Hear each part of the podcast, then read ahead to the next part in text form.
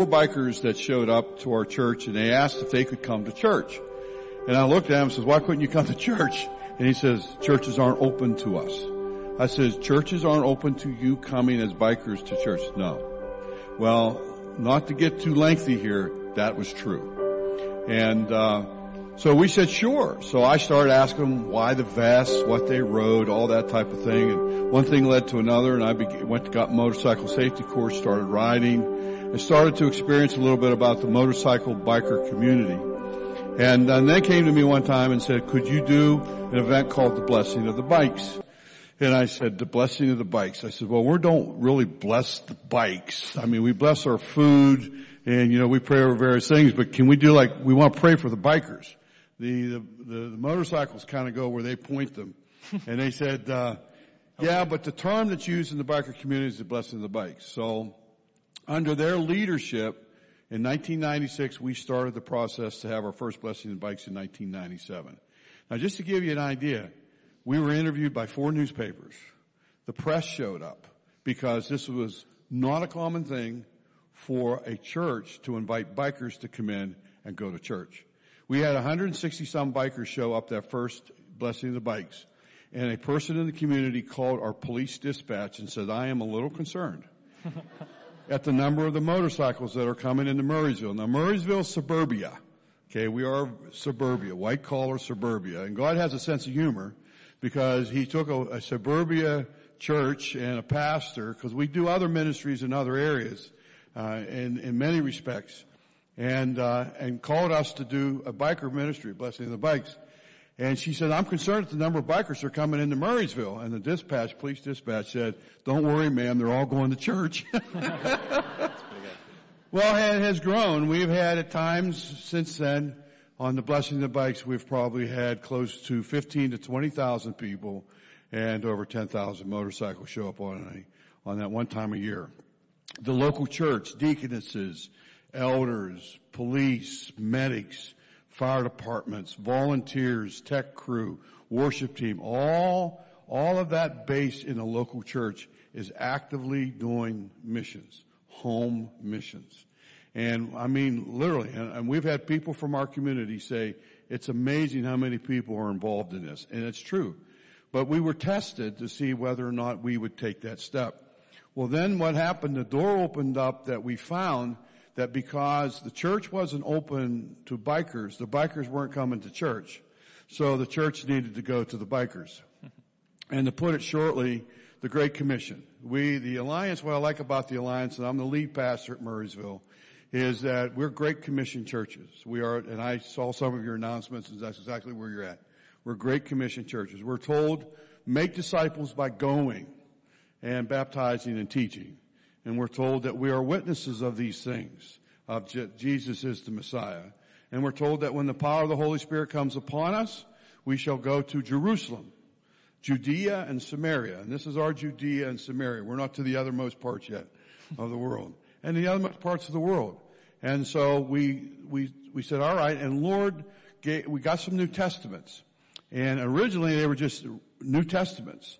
And then what happened over time, and so we go to a bike rally and we had boxes of Bibles on the back of the bikes. We'd wait for people to walk by and get them. But we found that when we went to some rallies, we, we couldn't park close by.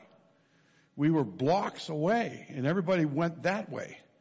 And, uh, we have a retired Alliance missionary, Abe Sandler.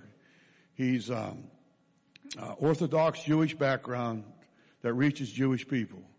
And one year he asked me if I would be willing to be trained with him to get down to the streets of Pittsburgh and be part of reaching out to Jewish people. And we stood on the street corners with little pamphlets saying that Jesus is the Messiah. And boy, did we get some responses in various forms and fashions. Mm. Little did I realize that that was God's way of preparing me to go the next step when it came to the biker ministry. And I remember we were at an event in Milwaukee and we couldn't, we were blocks away from where everybody was at and we had hundreds of these bi- bi- Bibles. And the Lord said, do as you did with Abe. Do as you did with Abe. And so I took a marker, a pen, and I wrote on the side of the boxes, free biker Bibles. and we went up and stood on the street corner. Unbelievable. Unbelievable.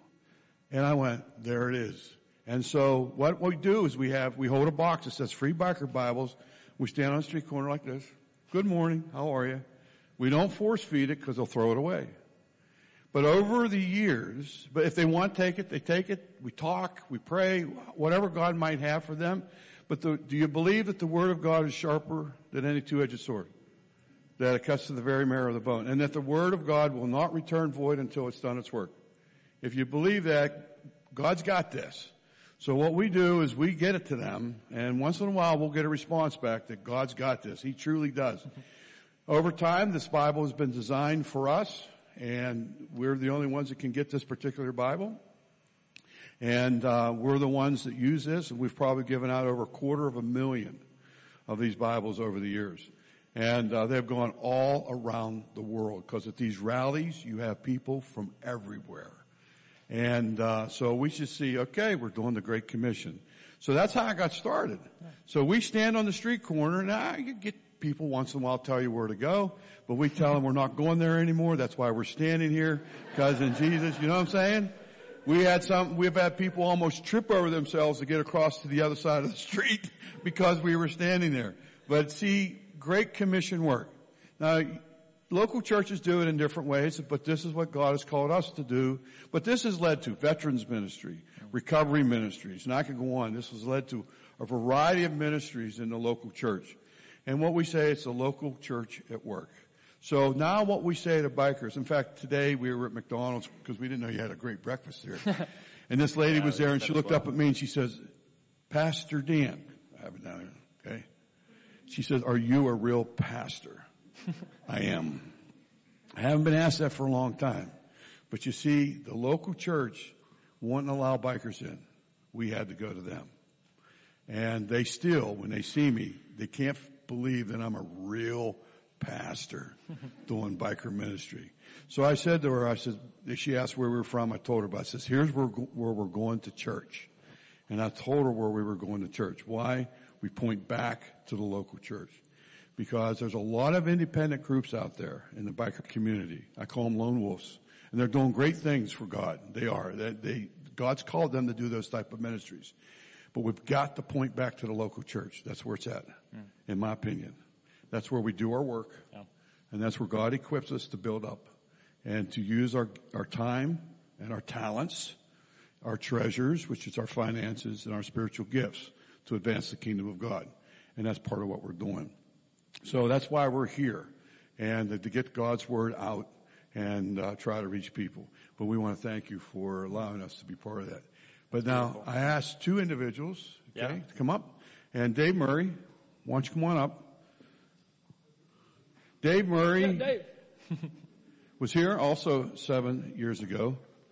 And, uh, he's been riding with me for a number of years. So go ahead, sir.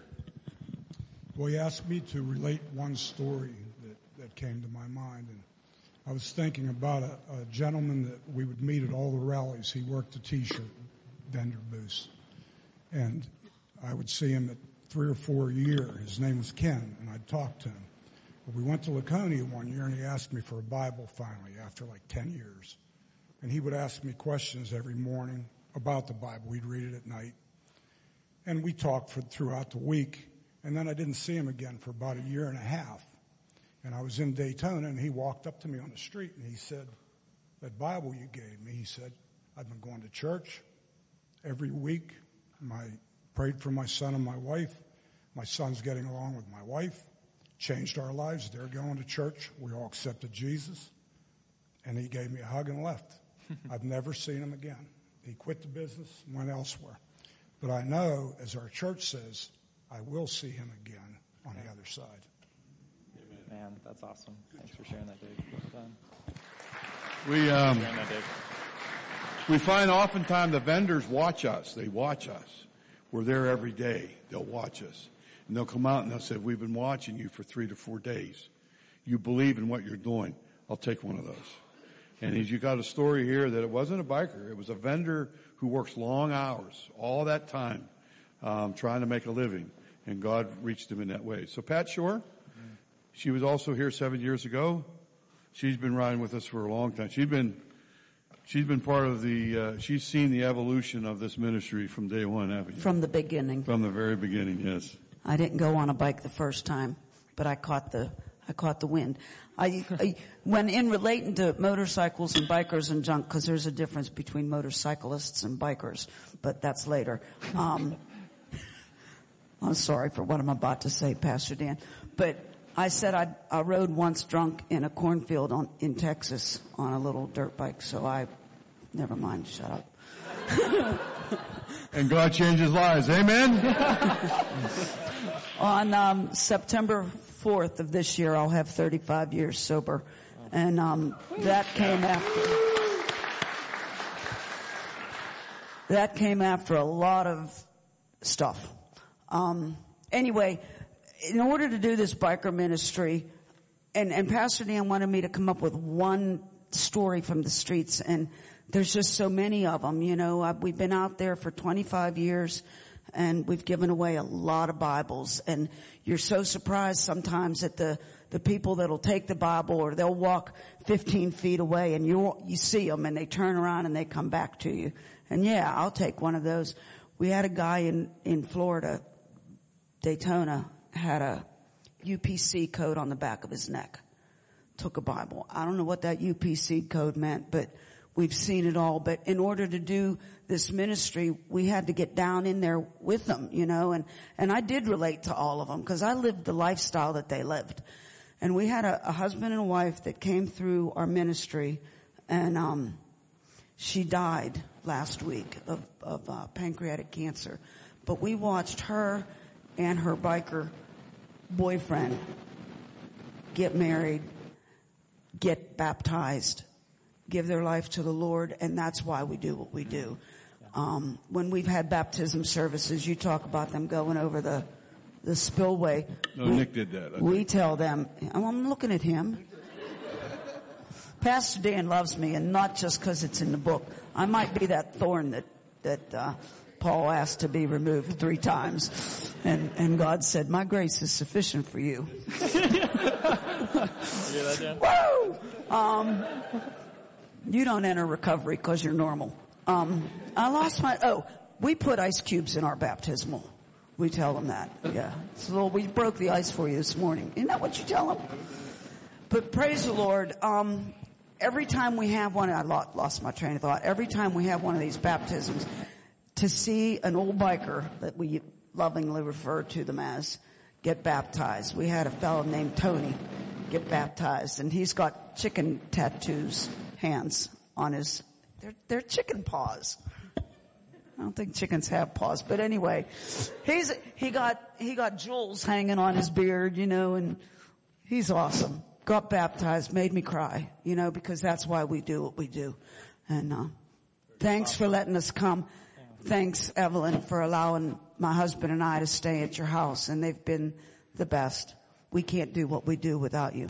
Oh, that's great. That's so great. Thank you so much for sharing, Pat. So, yeah. The local church at work doing Great Commission ministries to your Jerusalem, yeah. to your Judea and Samaria, and the othermost parts of the earth. Hmm. And God calls you to reach a different group of people, but we must reach people for Jesus. We're learning they're not going to come to us. We've got to go to them. And, uh, and that's exactly what we got to do, and that's why we're on the streets. So he asked the last question to me this morning, uh, what can you do for us? Pray for us. Okay? Pray for us on the streets this week. Pray as we interact. Pray that those who need to get the Bible will get the Bible. And, uh, that's what we want. And that, then when they take those Bibles home, then, that God will do the work that He wants to do, whatever it might be and uh, and then just um, you know, and we will be praying for you because we see here a heart for home missions, and uh, we, this is where we got to be. I truly believe Jesus is coming back soon, and uh, we need to prepare the way by uh, telling the good news of Jesus Christ. We need mm. to be witnesses. Yeah. So no matter how old we are or how young we might be. You know, that's, uh, in the biker community, the biker community is getting older. There's going to come a time this type of ministry is going to be less and less. The rallies are getting smaller because the baby boomers aren't riding. They're, they just can't. and we're not seeing the young crowd come in on that. But you see, our heart is not, our heart's to do great commission work. So God will put us where he needs to put us. Amen? Amen. Amen. So thank you for the opportunity. Well, thank you. Well, before you leave, can we do just that? Can we pray for you? Absolutely. Can we pray over those things? And so just thank you for sharing. Thank you for being here. Thank you for taking the Great Commission seriously. Did I cover everything you want me to cover? So so. Okay. You did great. You did great. Thank you so much. I know uh, these guys have a lot more stories that they could share. Oh, um, and so if you're hosting one, grab as much time with them as you can. If not, grab as much time as you can today, this afternoon, or this week as they're in town. Uh, I'm going out Tuesday with you Yep. Uh, to work the corner, as you said. And so be praying for us. Be praying for your khaki wearing pastor as he goes out to the Sturgis rally. Um, that uh, he, he doesn't have to wear any leathers, uh, no tattoos. We're all good. And uh, he'll do well because uh, you have a lot of average people down there just absolutely curious about what's going on. Right. Yesterday I had three young men, uh, late twenties probably, and the one kid came up. He looked at me, and he strided up to me just like my youngest son would do, just before he was going to mess with me. You know, pick on me like yeah. Dad. What are you doing? Like this. The way he dressed and everything, and I looked at him and almost said, "Is your first name?" And call him by that the name of my youngest son. He says, "Can I have one of those?" I said, "Yeah." Well, he's with two other guys. The other guy says, "You know what? Maybe I'll take one of those." I said, "Okay." They walked away, and I looked at the third guy, and I says, Two out of three, really? He was, all right, I'll take one. He took one. but, uh, you know, that young man come up the way he came directly up to me. He's the leader of those three. And, uh, I, when they walked away, I said, Lord, take those three men and change their lives and use them as a testimony for you to their generation. And, uh, I believe that God's not done with that boy yet. I believe there was a reason he came to me. And, uh, see, I get God bumps when I start thinking about that kind of stuff. But anyway, go ahead. That's great. All right. Well, common ground. Would you join us in praying? Um, if you feel comfortable, would you extend a hand as we pray for these guys? If you're in arm's reach of, as Nick said, someone who might look like a biker, um, would you uh, place your hand on them as well as we? Adrian can take it too. Um, and that's just a physical representation of the spiritual reality of our support, of our love, our care, and the anointing of the Holy Spirit as well. And you got three riders right here. You're leaving tomorrow to go back to Oregon, right? All right. You pray for their safety. Keep the shiny side up, right? All right. All right, let's bow our heads in prayer. So, Father God, uh, we just thank you for the calling that you've placed on this team uh, to come out here and to be your hands and feet, uh, to be your voice, to preach the gospel, to reach the nations. God, we just thank you for including us in the Great Commission work that you've given us, God. We just, we see the example um, that these people are, and we're just inspired and we're encouraged. And we're reminded of the seriousness that you're calling us to take your Great Commission for us. And God, as we consider um, just all the work that you have them doing in, in this situation with this unique demographic that to some of us and to the church for a lot of years has been, has been scary or, or we've wanted to close the doors to, God, we just are always reminded that, that you're seeking the lost, um, that no one is a lost cause in your eyes, that you love your enemies and that you are seeking out those people. And that as we partner with you in the Great Commission, that you've promised to be with us always, even to the end of the age. And so we just ask that you would be with this team in a new and fresh way this week. Would your Holy Spirit fall on them as they have conversations, as they find ways to direct conversations that are not going well, as they are in tune with you and in step with you as you're directing of what to say, of who to give a Bible to, of how to help these people. Because God, we believe that you're at work at the rally. We believe that you're at work in these people. And we just want to partner with you in that. And so as Pastor Dan said, would you get these Bibles into the hands of the people who need it? We know that you are preparing hearts and minds to receive your word. And so would you make us willing servants who are able to do the work of extending that hand, of extending your word to those people. And then we're going to trust you with the results. And so God, we pray for this team. We pray that you would keep them safe. Would you keep them encouraged? Would you build the relationships that they have within the team with one another so that there's nothing that could get in the way of the work that you've called them to? And when we pray for all the Christians who are going to be at the rally, um, for Jerry and his friends who have come out here from Oregon, would they be safe in this time? Um, and we just know that because your Holy Spirit's on them, that you're working through them as well. And so God, we just thank you for all that you are doing to reach our community, to reach the broader community, and to reach the very ends of the earth. And we commit to being a people who partner with you in that and who follow you as you lead us. And so, Jesus, we thank you for this team. Would you be with them? And it's in your holy name that we pray. Amen. Amen. Thank Amen. you, Common thank- Grounds Alliance Church. Thank you very much. Well, thank you. Thanks, Pastor Dan. I'll take that. Thank you, sir. Thank you, sir. As I said, these guys are full of stories, and so grab them and see what you can get out of them. Or maybe see if you can join them on one of the days, and you can come work the corner with us. Um, but it's at this time uh, we're going to transition into our teaching. And if you've been with us for a little while, then you'll know that we've been working our way through the Sermon on the Mount. Um, and the Sermon on the Mount is a section of Matthew's Gospel that contains some of the most central teachings of Jesus. It was right before Jesus began his public ministry that he declared, repent, for the kingdom of heaven has come near. And then he called all these people to follow him, to be his disciples, and he gathers all of these new followers of Jesus on a mountainside, and he begins to teach. And he teaches on the fundamentals of what people who follow Jesus look like and live like. What our lives can and should look like as followers of Jesus. And what he's shown us over the last few chapters as we've worked our way through is that Jesus cares about the way that we live. He cares about the way that we live and he empowers us to live like he does. And so we've seen a lot of different practical teachings on areas of life that we really need his Holy Spirit to empower us in. Um, we've looked at how Jesus followers are called to be, Jesus followers are called to be salt and light. How we are to view the Bible. How we're called to avoid hatred, murder, adultery, divorce, dishonesty, revenge.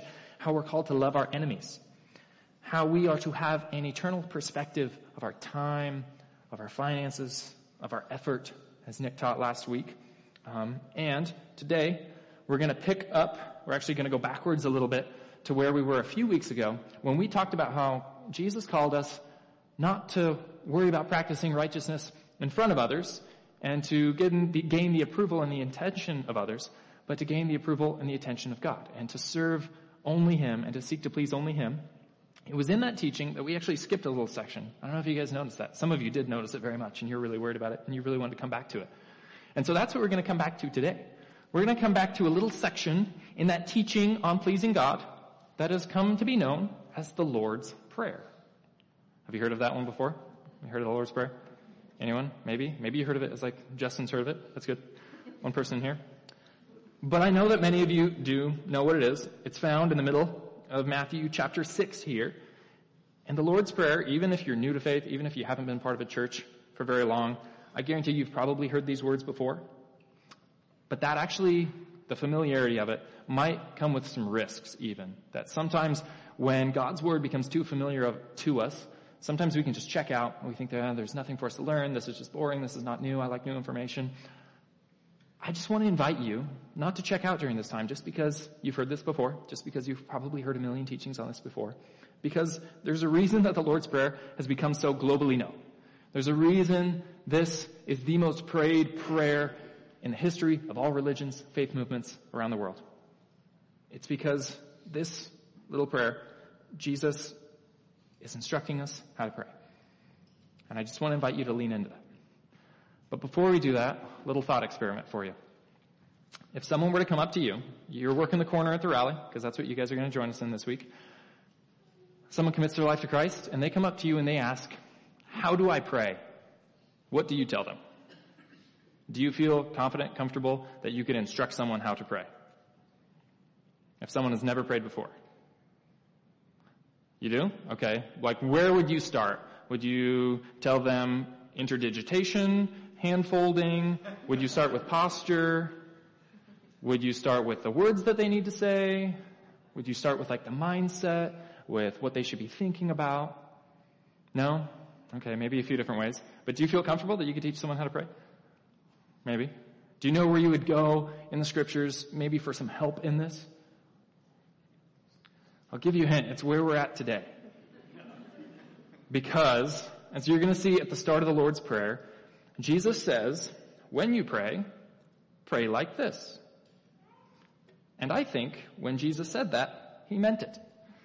And so we're going to kind of take Jesus' word for it, and we're going to look at the Lord's Prayer as a model for how we should pray. As a bit of an instruction for, okay, well, what is prayer? What does prayer mean? How do we do it? And we're going to follow this as a bit of a model because I think Jesus meant it. I think we're called to pray like this. I think we're called to pray like Jesus instructed here. It was Jonathan Pennington in his book on the Sermon on the Mount who said this about the Lord's Prayer. He said, the prayer, what we're going to look at in a minute, is not the only prayer that a Christian can or should pray, but rather it is a model of what kind of petitions and God orientation should mark the Christian life. It is the scaffolding around the tower of prayer or the guiding handrails along which the disciple walks in forming his or her own prayers. And so this, the Lord's Prayer is the model. It's the pattern that we have to follow for how to pray. It's the posture for what our prayers can and should be like. And so I think it's really important for us to regain this model and to see Jesus' instructions here for how to pray. Because I think we recognize the reality that religious people, which is me and many of you, we have an uncanny ability to really suck the life out of prayer. Uh, maybe we make it seem overly casual, like, oh, it's just a conversation. And then we wonder, why don't people take it very seriously? Oh, it might be because we just preach this very casual thing. No, it's just a conversation. But then sometimes, as religious people, we swing the pendulum too far in the other direction. We say, well, it's more than just a conversation because it's a conversation with the God who created the universe and you're essentially transported to the throne in heaven and this conversation could result in lives changed, in wounds healed, in the world changing. And so we get really strict about what needs to be said, how it's said, how you're supposed to pray to the point that we actually scare people out of it, and to the point that they think, I maybe should just leave prayer to the experts. And so I think it's important that we look at what Jesus says here, because I think he lets a lot of the pressure out uh, when it comes to the standards that maybe we hold up too high for prayer. And I think he calls us to a higher standard than just seeing it as a casual little thing. Because Jesus says, pray like this. And this short little poetic prayer of Jesus has changed the world. Billions of people have prayed this prayer over the last 2,000 years. And I think if we lean into this and if we follow Jesus' instruction to pray like this, then I really think that we'll be changed as well. And so you, if that gave you enough time, you should find your way to Matthew chapter 6. I'll have the words on the screen as well. We're going to start in verse 7. Thank you. We're going to start in verse 7 and read to verse 15 here. And so you can follow along on the screen as we see Jesus' words here. And so, beginning Matthew chapter 6, verse 7. And when you pray, do not heap up empty phrases as the Gentiles do, for they think that they will be heard for their many words. Do not be like them, for your Father knows what you need before you ask Him. Pray like this. Our Father in heaven, hallowed be your name. Your kingdom come, your will be done, on earth as it is in heaven. Give us this day our daily bread, and forgive us our debts, as we also have forgiven our debtors. And lead us not into temptation, but deliver us from evil. For if you forgive others their trespasses, your heavenly Father will also forgive you. But if you do not forgive others their trespasses, neither will your heavenly Father forgive your trespasses. Okay, so according to Jesus, this is how you pray. So we're going to look at this, and we're going to kind of take it line by line. We're going to see what God has to say, we're going to trust the Holy Spirit to change us in the process. Um, but beginning there in verse 7, Jesus kind of begins and he introduces this prayer by saying, you know, do not keep babbling like the pagans do. He says in verse 7 and 8, for they think they'll be heard because of their many words. Don't be like them, for your Father knows what you need before you ask Him. And so the first thing that I just want to comment on is Jesus is not forbidding long prayers. And I know many of you probably wish that He would especially at the times that I ask you to extend an arm. And you're thinking, this is really tiring. Um, but Jesus obviously prayed some long prayers. If you look at John chapter 17, it's a whole chapter where Jesus is praying really long. Um, but what he's saying here instead, and which is going to be our big idea for today, that we're going to kind of look at this prayer through, is that the way that we pray actually reveals what we believe about God. And actually how we approach God in prayer is a reflection of what we think He's like. And so that's really the big idea that I think Jesus is getting to here. Is that our prayer and how we pray reveals what we believe God is like. And so what does it communicate? What does it reflect if we approach God in prayer just saying as many words as we can, trying to be super specific, trying to get every single need that we could ever have? or if we're trying to be overly eloquent, if we're trying to impress God with our words. What does that communicate about what we believe God is like? I think it communicates that we think maybe we have to impress God. That maybe God is waiting for us to crack the code or to follow the formula or to get prayer right. And I think what he's getting at in these first few verses of don't heap up empty phrases is that that communicates that God doesn't hear us or doesn't know what we need. We're trying to earn his ear. We're trying to do something in order to get him to listen to us. And this is the posture Jesus says we are not to have. And you can see this in many places all throughout the Bible. You could think of 1 Kings chapter 18. It's that chapter where you have the prayer battle between the prophets of Baal and Elijah, right? They set up these altars and they're going to have a battle over which God is going to answer their prayers. And the prophets of Baal, for half a day, from morning until noon, they simply pray over and over again, Oh Baal, hear us. Oh Baal, answer us. And on and on and on. Answer us. Hear us. Morning until noon, Baal doesn't answer. They have 450 prophets doing this all at the same time. And so Elijah, in that story, he begins to point out some of their problems through some competitive trash talk. Um, and he says, you know, maybe you should shout louder. Maybe your God is busy. Maybe he's asleep. So they shouted louder and louder and louder. And on and on these 450 prophets went, crying out, Baal, answer us, hear us. And eventually it turned into this really violent religious frenzy where they're cutting themselves and they're trying to get blood to flow just to get their God's attention. Or there's another story in Acts chapter 19 where there's the Ephesian mob chanting for two hours, Great is Artemis of Ephesus. And there are, there are examples um, from other religions and other faiths of people praying single syllables for hours and hours on end.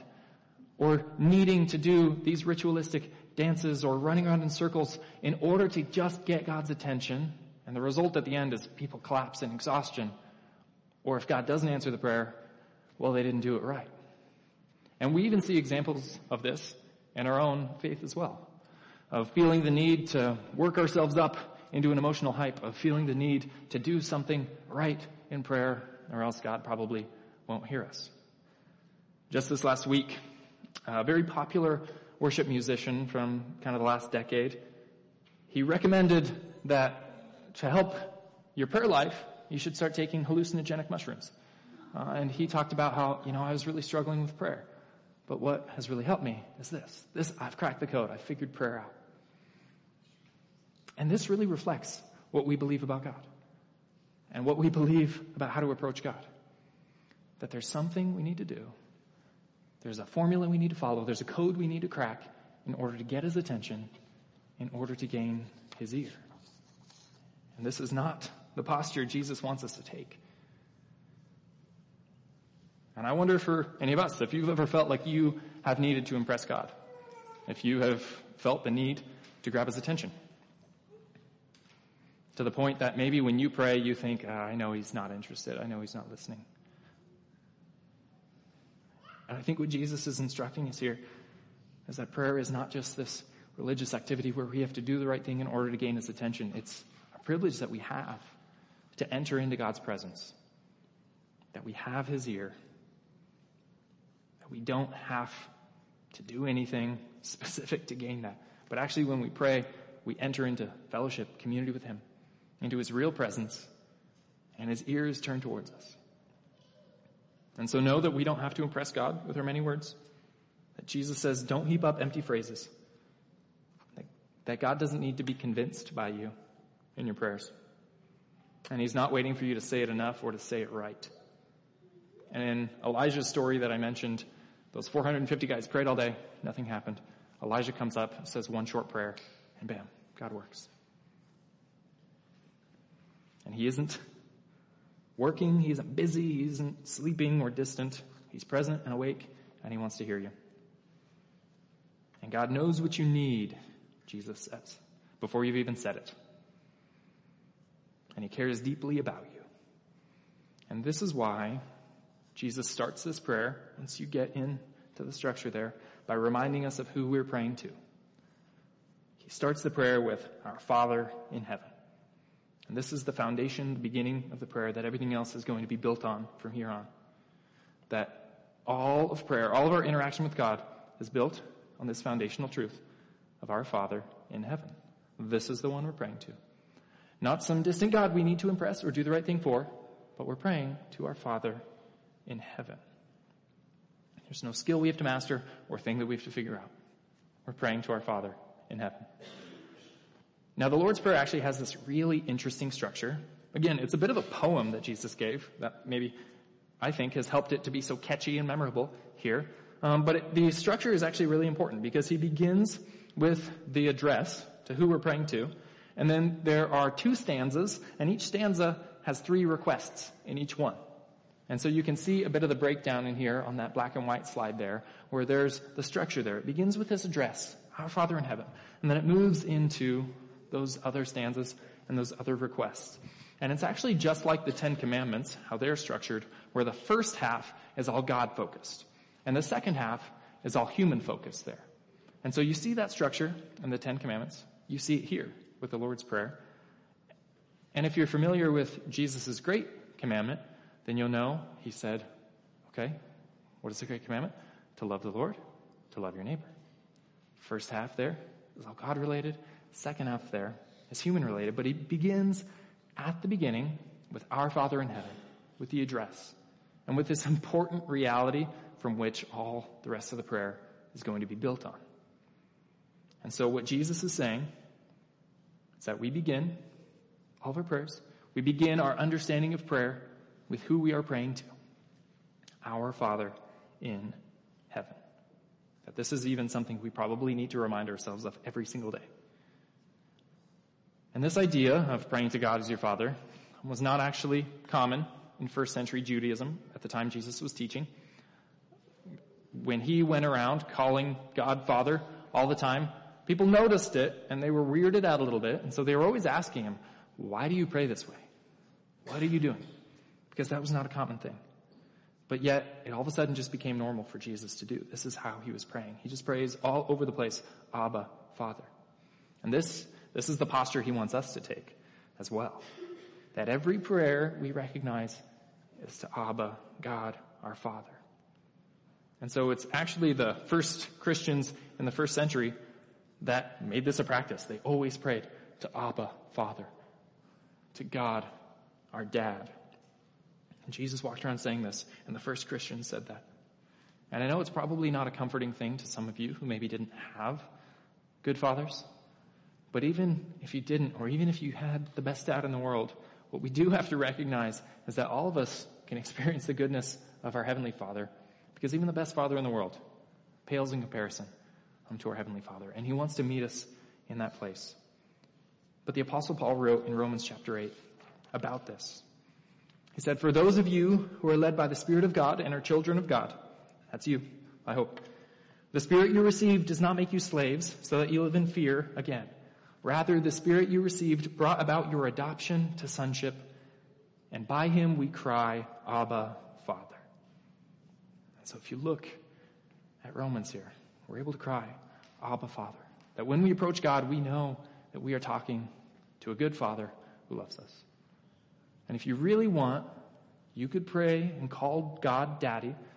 We'll all think you're a little weird for it, but biblically, we can't say it's off limits. This, this is who we're praying to. Jesus wants us to understand at the very beginning of our approach to prayer who we're praying to. It's our good Father. I think if we get that, then the rest will be able to fall into place. And so I think we have to ask ourselves, do, do our prayers reflect that?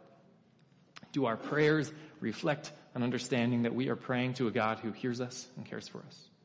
Or maybe has it become a bit of religious activity where we feel the need to crack a code, to follow a formula, to say things the right way or to say things enough in order to get him to know and to act?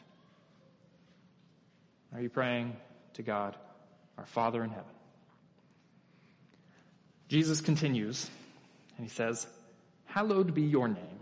Or if you prefer, hallowed be thy name, if you've memorized that version. Now, we don't really say hallowed very often. I don't know when the last time I used that in a sentence is, so it might not be the most familiar thing. We still do have Halloween that we're probably familiar with, but then it gets kind of confusing. And what does this have to do with candy and scary movies? Long story. But essentially, this word hallow means holy, means uniqueness, means set apart, one of a kind. And to hallow something is to consider it or to honor it as holy, as unique, as set apart. And so in saying, hallowed be thy name, we are praying, God, your name is holy. God, you are set apart, unique in our hearts, in our minds, in our lives. And it's also the prayer, God, may you be set apart. May you be unique. May you be respected and honored. And we're praying for God to be considered holy and be recognized as holy in our lives and in the world. And if we consider how the Lord's Prayer matches up with the Ten Commandments, well, if this is the very beginning of it, then you'll notice how this matches up with the very beginning of the Ten Commandments. The very first commandment there in Exodus chapter 20 is, You shall have no other gods before me. And this is a way of saying, God, you are central in my life. And we say, Hallowed is your name, that I will have no other gods but you. You'll be unique, you'll be set apart. When I think about what I hope for, what I hope in, what I want in life, nothing else will do except you. I will set you above all things in my life. And I will seek to make sure that you are set apart in the world as well. And the way that I consider this, what it might mean um, to actively seek out God's name to be hallowed, is if you're a Tolkien fan, if you're a fan of Lord of the Rings, which, as many of us know, is the best nonfiction ever written, and Tolkien produced what is the best fantasy world in the history of literature, well, then you will probably know that Amazon is producing a show that's coming out in about a month based on some of Tolkien's works. It's planned to be the most expensive piece of entertainment ever. They have allocated over a billion dollars to make this series. And a lot of people are very excited about it, but a lot of really diehard Tolkien fans are not very excited about it.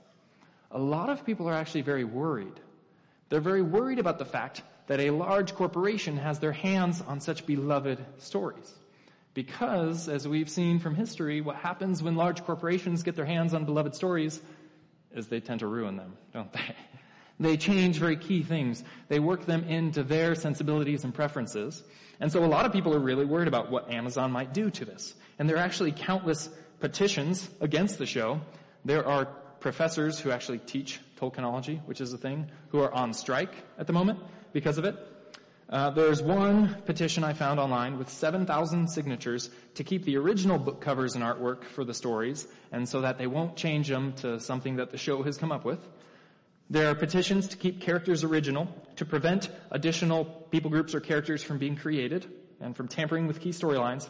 And there is one petition out there with almost 60,000 signatures to keep nudity out of the show.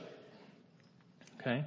And what these Tolkien fans want, and what my prayer is for this, is that Amazon would recognize and respect the uniqueness and the specialness of Tolkien's world here. That they would hallow its name. That they would not disrespect it or change it. That they would let Tolkien be what Tolkien wanted it to be and not take too much creative liberty in making it what they want it to be. And this is very similar to our call to hallow God's name. That we would let Him lead, that we would let His way be what's special, unique, versus what we want. And so to be able to say, I hallow your name, is to be able to say, God, I place you above all things, above myself, above my preferences. And therefore, your kingdom come, your will be done on earth as it is in heaven we're able to say this. And again, the way that we pray reveals what we believe God is like. So, do you believe God's ways are right? Is God set apart, hallowed in your life? Is God's name above all names? Can you let God's rule take over in your life? Can you let God call the moral balls and strikes in your life? because I think this is the call. And I think if we pray this prayer, that's what we're praying.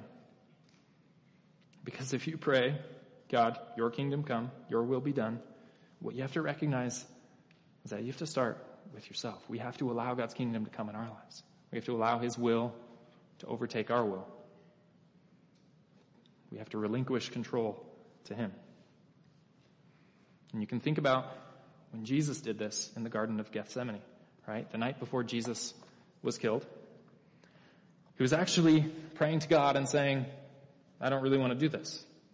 He actually prays, God, if there is any other way, take this cup from me. But Jesus' prayer didn't end there, because then he still prayed, but if not, then I'll submit to your will. And I see Jesus praying that, and I ask myself, man, would I have been able to pray that? Knowing this is coming, would I have been able to submit to God's will the way that Jesus did? Especially because if you notice, Jesus prayed and he got a no from God. Jesus prayed, My Father, if it is at all possible, may this cup be taken from me, yet not as I will, but as you will. So Jesus said, if it's all possible, and God said, no, it's not possible. But because Jesus knew that God is a loving Father, that His kingdom was coming to earth, that His will is the will that needed to be done, Jesus submitted and followed.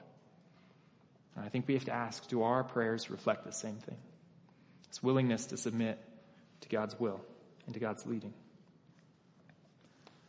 It was the Presbyterian theologian Frederick Buechner who wrote this. And it's a little long, but it's so good, so I still have to share it. He said, We do well not to pray the prayer, the Lord's Prayer, lightly. It takes guts to pray it at all. We can pray it in an unthinking and perfunctory way. We usually do only by disregarding what we are saying. Thy will be done is what we are saying. That is the climax of the first half of the prayer. We are asking God to be God. We are asking God to do not what we want, but what God wants. We are asking God to make manifest the holiness that is now mostly hidden, to set free the terrible splendor and devastating power that is now mostly under restraint. To speak these words is to invite the tiger out of the cage, to unleash a power that makes atomic power look like a warm breeze. When we pray, Thy will be done, this is what we're doing. But I think we have to remember, even though we can't take these words lightly, even though this is a huge, significant thing, that Jesus is leading us into the way that we're supposed to live. Jesus is restoring us back to the relationship that we're called to have. The kingdom of heaven has come near. We are in right relationship with God the way that we're called to be. And so this is what followers of Jesus look like, we pray like. We pray in a way that gives God control, that sets his name above all things, that says, May your will be done. We can pray this because we know that God is our Father in heaven. We can hang on to that. So that's the first half of the Lord's Prayer here. The second half of the prayer gets into essentially the more human focus here. And Jesus shows three specific things that I think he was saying we need to bring to God every day, that we need to remind ourselves of every day, and we need to pray every day. Three specific things food, forgiveness, and deliverance here. Because he begins here with, Give us today our daily bread. And you know, there are a lot of competing narratives out there about how you get your daily bread. One of the more common ones is you get it just through your hard work, through your ingenuity. You just have a good work ethic, do your best, and you can take care of yourself. You don't actually need to rely on God. And that narrative doesn't really match up with this prayer for daily bread very well, does it? You know, some people, they don't know where their next meal is coming from. They don't know where their daily bread is coming from. That's probably not most of us, I could assume. Um, but it was more common for the original audience that Jesus was speaking to. The group gathered on the hillside, many of them wouldn't have known where their next meal was coming from. They would have lived meal to meal. But not all of them. Um, if we know anything about Jesus' disciples, then you'll know there were guys like Matthew, who was a tax collector, who was probably very, very well off. Uh, there were guys like John, who through history we think they pretty much owned a fishing empire and were probably doing all right. And as you can see, Jesus hung out with what seemed to be a lot of people that had big houses and he hosted these large dinners at them. And so not everyone just had this built-in mindset that they didn't know where their next meal was coming from. But nonetheless, Jesus says, that doesn't matter. This is still the way that you pray. This is still the mindset. This is still the posture of prayer that we're called to have. That even if you know where your next meal is coming from, consider it a gift. Remember, it's not from your hard work. It's from God's provision. That our prayers, especially when it comes to this, is going to reflect who we think is providing for us. Are we providing for ourselves? Or is God our provider? I think this is the position that he's calling us to have, to remember here, to not take for granted the daily bread that we have, the things that we have, the time, the possessions, the effort that we have, but to see each gift that we have as a daily gift from God, that we have from our provider. And I think it's important as a follower of Jesus to have this mindset. And I think we have to ask ourselves then, of course, just do our prayers reflect this? Do our prayers reflect that God is our provider? That God is the one from which we receive all good things, from which we receive all basic necessities? Does the way that you pray reflect that you believe God is your provider? So I think Jesus is calling us to pray that way. Then he moves into forgiveness. Forgive us our debts, as we also have forgiven our debtors. Now, Jesus talked a lot about forgiveness in chapter 5 that we went through. He's going to continue to talk about forgiveness through the entire Gospel of Matthew. If you're not familiar with the Bible much, you'll realize it's kind of a major theme in the entire book. Um, but forgiveness is so central to what Jesus talks about that I think Jesus is actually saying that we need to kind of daily burn this into our mind. This needs to be part of our prayer every single day. That I am forgiven, and therefore I am called to forgive. I am called to forgive others, as Jesus has forgiven me. And if you remember the teaching on revenge and enemies that we talked about a few weeks ago, then you'll remember that Jesus called Christians to be the place at which revenge stops, right? That when we have been harmed and hurt, that we don't get back. Because Jesus didn't get back at his enemies, right? Bless you that on the cross, Jesus even prayed, Father, forgive them, for they don't know what they're doing. Like while he's being nailed up there. And this is the call that he's placed on us. That we would extend forgiveness. That forgiveness wouldn't just be for us, to us, but it would actually flow out of us through that same path to others. So Jesus says, it's so central to what I'm doing, what I'm about that this should be a model for our prayers. And maybe you noticed it at the very end of the Lord's Prayer, that then Jesus has this confusing little line about forgiveness, where he says, if you refuse to forgive others, Heavenly Father will forgive you. And I think what Jesus is saying is that forgiveness is so central to his way of life that there are real consequences for refusing to do so. And notice how Jesus does not say that if you struggle to forgive, they won't forgive you, or if it takes some time, then you're in trouble. He says, if you refuse, some of your versions might say, if you refuse to forgive. Because if the way that we pray, if the way that we act is a reflection of what we think God is like, of the God that we believe in, then refusing to forgive seems to kind of reflect a picture that maybe you've not received the forgiveness from the Father. That the number one sign in Jesus' mind that the grace of God has sunk in is our ability to forgive others. It's our ability to then turn and extend that forgiveness to others as we have received it. And this is, forgiveness is at the heart of the gospel. Over and over. And Jesus knows that this is a very hard thing. Forgiveness is a very difficult thing. And this is why I think He's given it to us as something we need to pray every day. We need to pray every day. And if you haven't noticed, this prayer, the Lord's Prayer for all these things, isn't just a prayer for God to act, but especially when it comes to as we forgive others, there's a big aspect of this that should cause us to step back and to think, well, what am I doing about this as well? There's a request for God to act, but as we see what God is like, as we see how our prayers reflect who God is, then we also consider asking God to be like that as well. We ask God to help us to do something about this. That as God has forgiven us, well, part of our prayer is, God, help me to be like you and to forgive others. And I think if we're a people who believe we are forgiven and who walk in step with the Spirit, I think He's leading us to forgive others. And so I think our prayers can reflect that.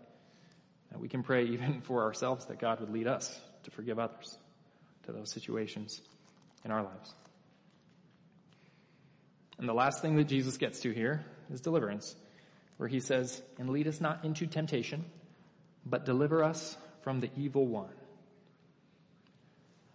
So I think Jesus is saying here that if you do this, everything else in the Lord's Prayer, if you let this prayer be the words that come out of your mouth, the posture of your heart, if you let the Holy Spirit work in you in this way, then you can expect opposition.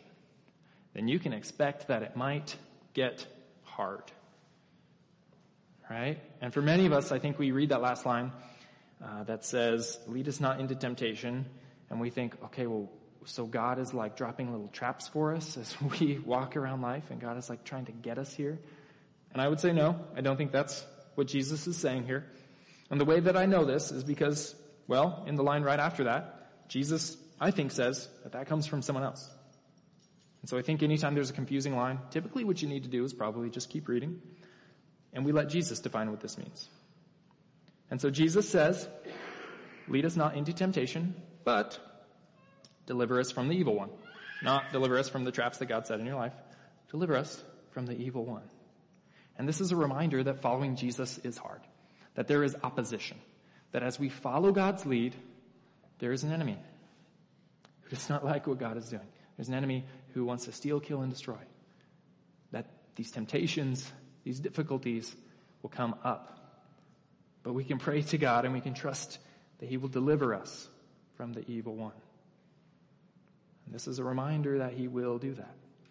And if you think about the times when Jesus was tempted, when Jesus was in need for this deliverance, we talked about one of them in the Garden of Gethsemane, right? And then there's the other one in the desert, where Jesus, he's led into the desert.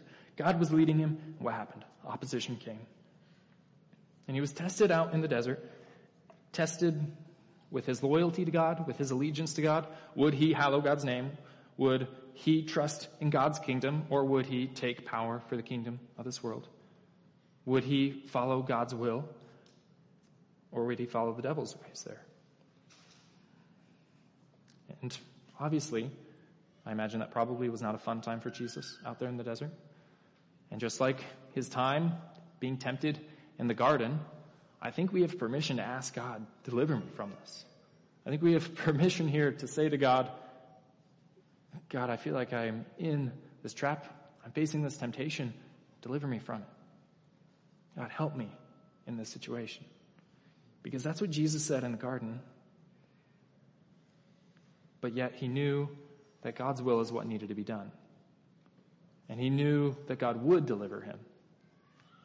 And I think we have to see that example as a reminder that the deliverance from God might not look like we would maybe hope it does. Because the Father led Jesus to give up his life.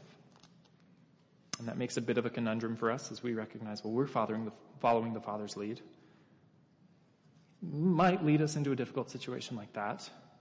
But we know that in the end, that God delivered Jesus through it, that he raised him from the dead. And so we trust that God is the God who, even if it doesn't look the way that we thought it would, he will deliver us. He will bring us through. And so when we're facing those situations, those temptations, those difficulties, when we are facing the snares of evil, do your prayers reflect a God who will deliver you? Do you actually believe that God can and will deliver you from that? That He will not lead you into temptation, but He will deliver you from the evil one? That He can lead you on safe paths? And in those difficult situations, I mean, are you able to pray those prayers when it seems impossible? Because I think this is what Jesus is calling us to do, to have that posture, to pray even in those situations quote from Frederick Buechner again for the win here, where he says, that you need to be bold in another way to speak the second half of the Lord's Prayer here. Give us, forgive us, don't test us, deliver us. If it takes guts to face the omnipotence that is God's, it takes perhaps no less to face the impotence that is ours. We can do nothing without God. We can have nothing without God. Without God, we are nothing. He goes on to say, It is only the words, Our Father, that make the prayer bearable. If God is indeed something like a father, then as something like children, maybe we can risk approaching Him anyway. I think this is what makes the Lord's Prayer prayable. Again, it's that foundation of the words of God as our Father, that even in these difficult, impossible situations, even when it seems like maybe this is where God is leading me, maybe this is just part of the gig, that we can still approach Him anyway. And we can reflect who He is. We can submit to His will. But we recognize that He's a Father who loves us.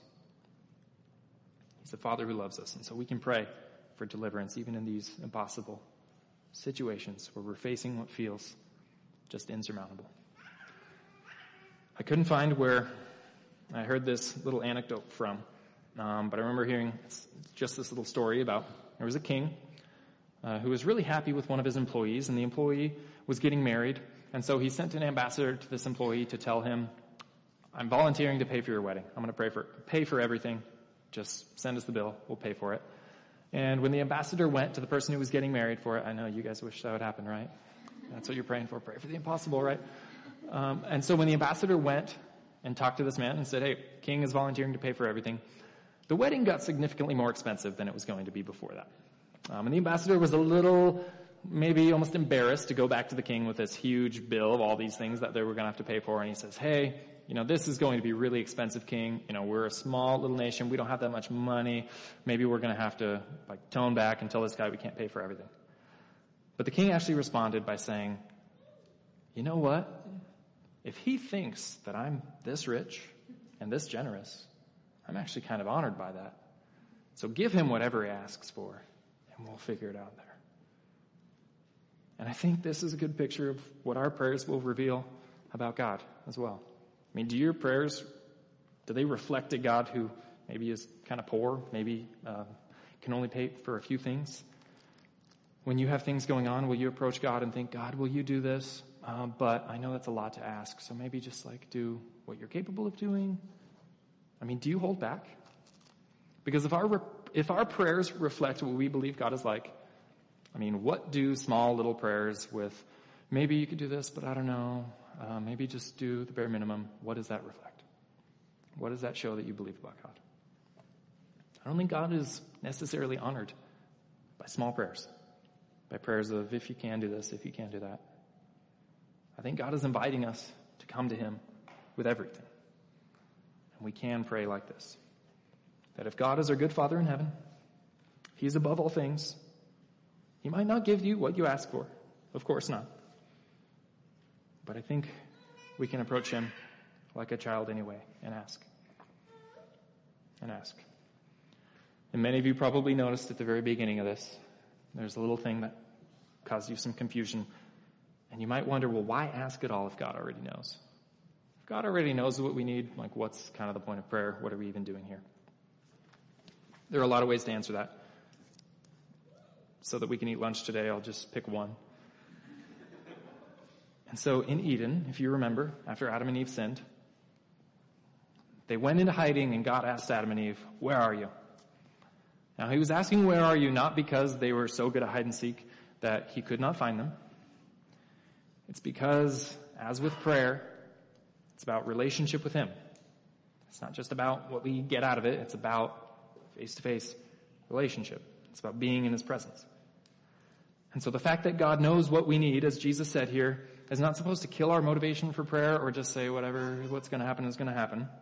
It's actually meant to encourage our motivation, to motivate us to pray, knowing that we don't have to convince God or stir Him into giving us what we want, that God is our Father, that God knows what we want and we need. We don't have to convince Him. We don't have to fight Him for it. That He's simply the God asking, where are you? He's simply the God asking for a relationship. He's asking us to show up, to stop hiding. And so I think we need to respond to the God who asks, Where are you? Because God sent his son who loves us and who brings his wayward, prodigal, wandering children back to him. He made it possible for us to be his children, to be considered children. That when he looks at us, he sees his son who he's pleased with. And that because of Jesus' death and resurrection, we have access. We can ask him as a father. And so I think, and I know, as we move forward with this prayer card in August, that praying every single day is going to be a struggle.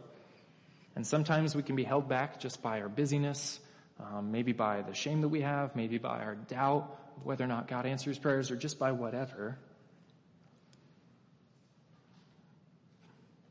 But I think we have to remember that God is inviting us here. That God is the God who hasn't stopped asking, Where are you? And He's the God who invites us to respond to Him in prayer. And so over the next month, maybe for the rest of your life, would you lean into that? Would you pray in a way of saying, Here I am, God. You know what I need. All things are before you. Your name is above all names. Hallowed be your name. And therefore, I trust in your will. I will live by your kingdom. I will view everything I have as a gift and that you are my provider. I know that you've forgiven me and so I can forgive others. I know that you are only good and you can deliver me and rescue me from any situation. So would you lean into this when Jesus says this is how you pray? I think this is our way of responding to the God who asks, where are you? This is the way that we are able to say, here I am, God. So would you lean into this prayer? Though it's familiar, I believe this is the call that Jesus has placed on our lives. So would you bow your heads and pray with me?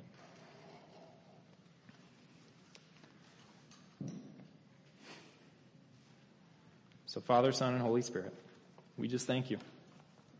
We thank you for being a God who loves us, cares for us, that we can approach you as Father. We just declare that your name is above all other names, that, that we have no other gods but you, that you are the one that we hope in, that you are the one that we seek fulfillment, seek direction. We seek to live by your kingdom, not the kingdom that we want to create for ourselves. And God, we just thank you for all those things. And we thank you as we look at our lives and we see the ways that you've provided for us. We repent of the many ways that we have not been grateful for what you've given us, that we have thought that we have earned it ourselves. But we know that you're calling us to be reminded that you are our provider. And so, God, I just pray for the people in this room um, who are praying that prayer for you to provide. Um, would you just do that? Would you show yourself as a provider? Because, God, it's truly our desire to reflect who you are in our lives, in our words, and in the way that we pray. So, Jesus, you are holy, and we thank you. Now we turn to you in worship. It's in your name that we pray. Amen.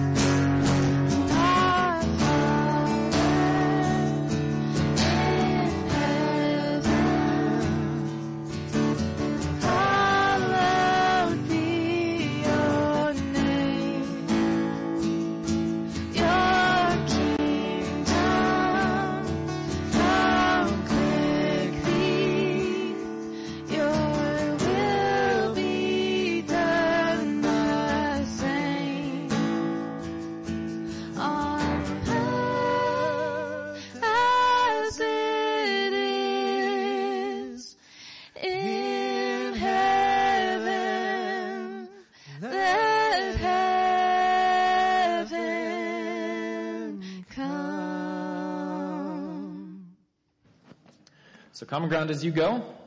Remember these prayer cards. Remember uh, your family who has asked to be prayed for, and remember that you are being prayed for. So for the month of August, would you lean into this? Would you commit to every day praying for the requests that you have? And maybe you will maybe run out of things to say. You don't know quite what to pray about at the end of the month. And so, would you follow Jesus' instructions to pray like this?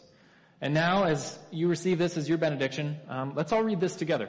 Let's all read this together as we go. So, common ground. This then is how you should pray. Our Father in heaven, hallowed be your name. Your kingdom come. Your will be done on earth as it is in heaven. Give us today our daily bread and forgive us our debts as we also forgive our debtors. And lead us not into temptation, but deliver us from the evil one. So grace and peace, common ground. Have a wonderful week.